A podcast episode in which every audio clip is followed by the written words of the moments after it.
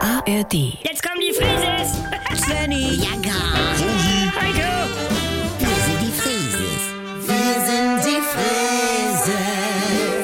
leg doch mal das Handy weg und lass uns weiter. Im Internet ist über diese Mandarinenmarke überhaupt nichts bekannt.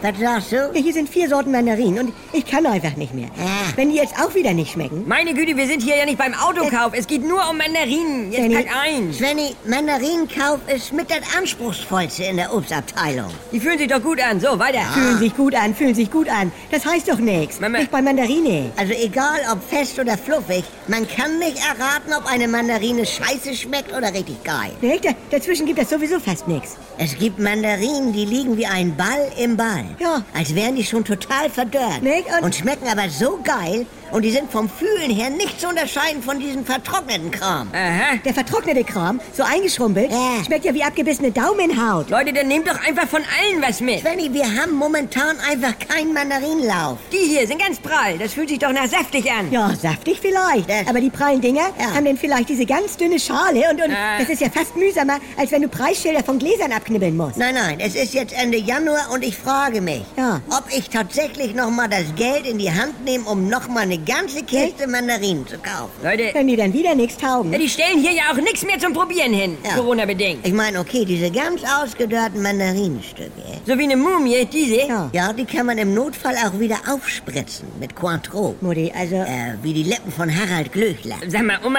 Nee, das kann ganz gut schmecken. Mutti, du hast vielleicht auch zu viel Zeit, Corona-bedingt und ohne Herbert.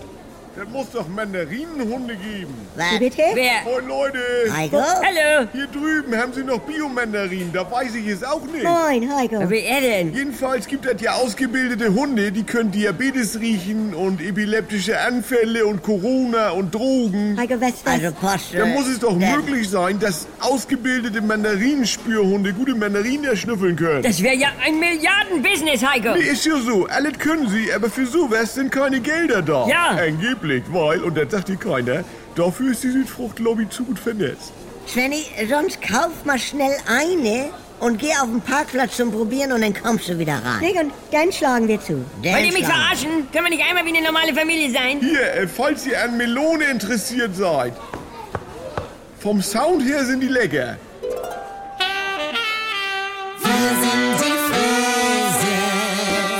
Ah, Hallo, hier ist euer Svenny und jetzt kommt die geilste Herde. Wenn ihr noch ein bisschen weiter ablachen wollt, dann ist hier vielleicht auch die Quo-Oase was für euch, ne? Die gibt es jetzt auch bei NDR 2 oder in der ARD Audiothek. Ist was ganz Neues und ist mit Dr. Lina Peppmüller und so einer schönen kleinen Therapiegruppe, das tut mir persönlich sehr gut, mit meinen Kollegen Jackie Sprenzel, Pogge Deinhardt und mit mir, Sylvia Voss. Die Namen sind ja wohl noch ein Begriff. Also schaltet doch mal ein. Die Kuroase, das ist Life-Coaching, bis der Arzt kommt.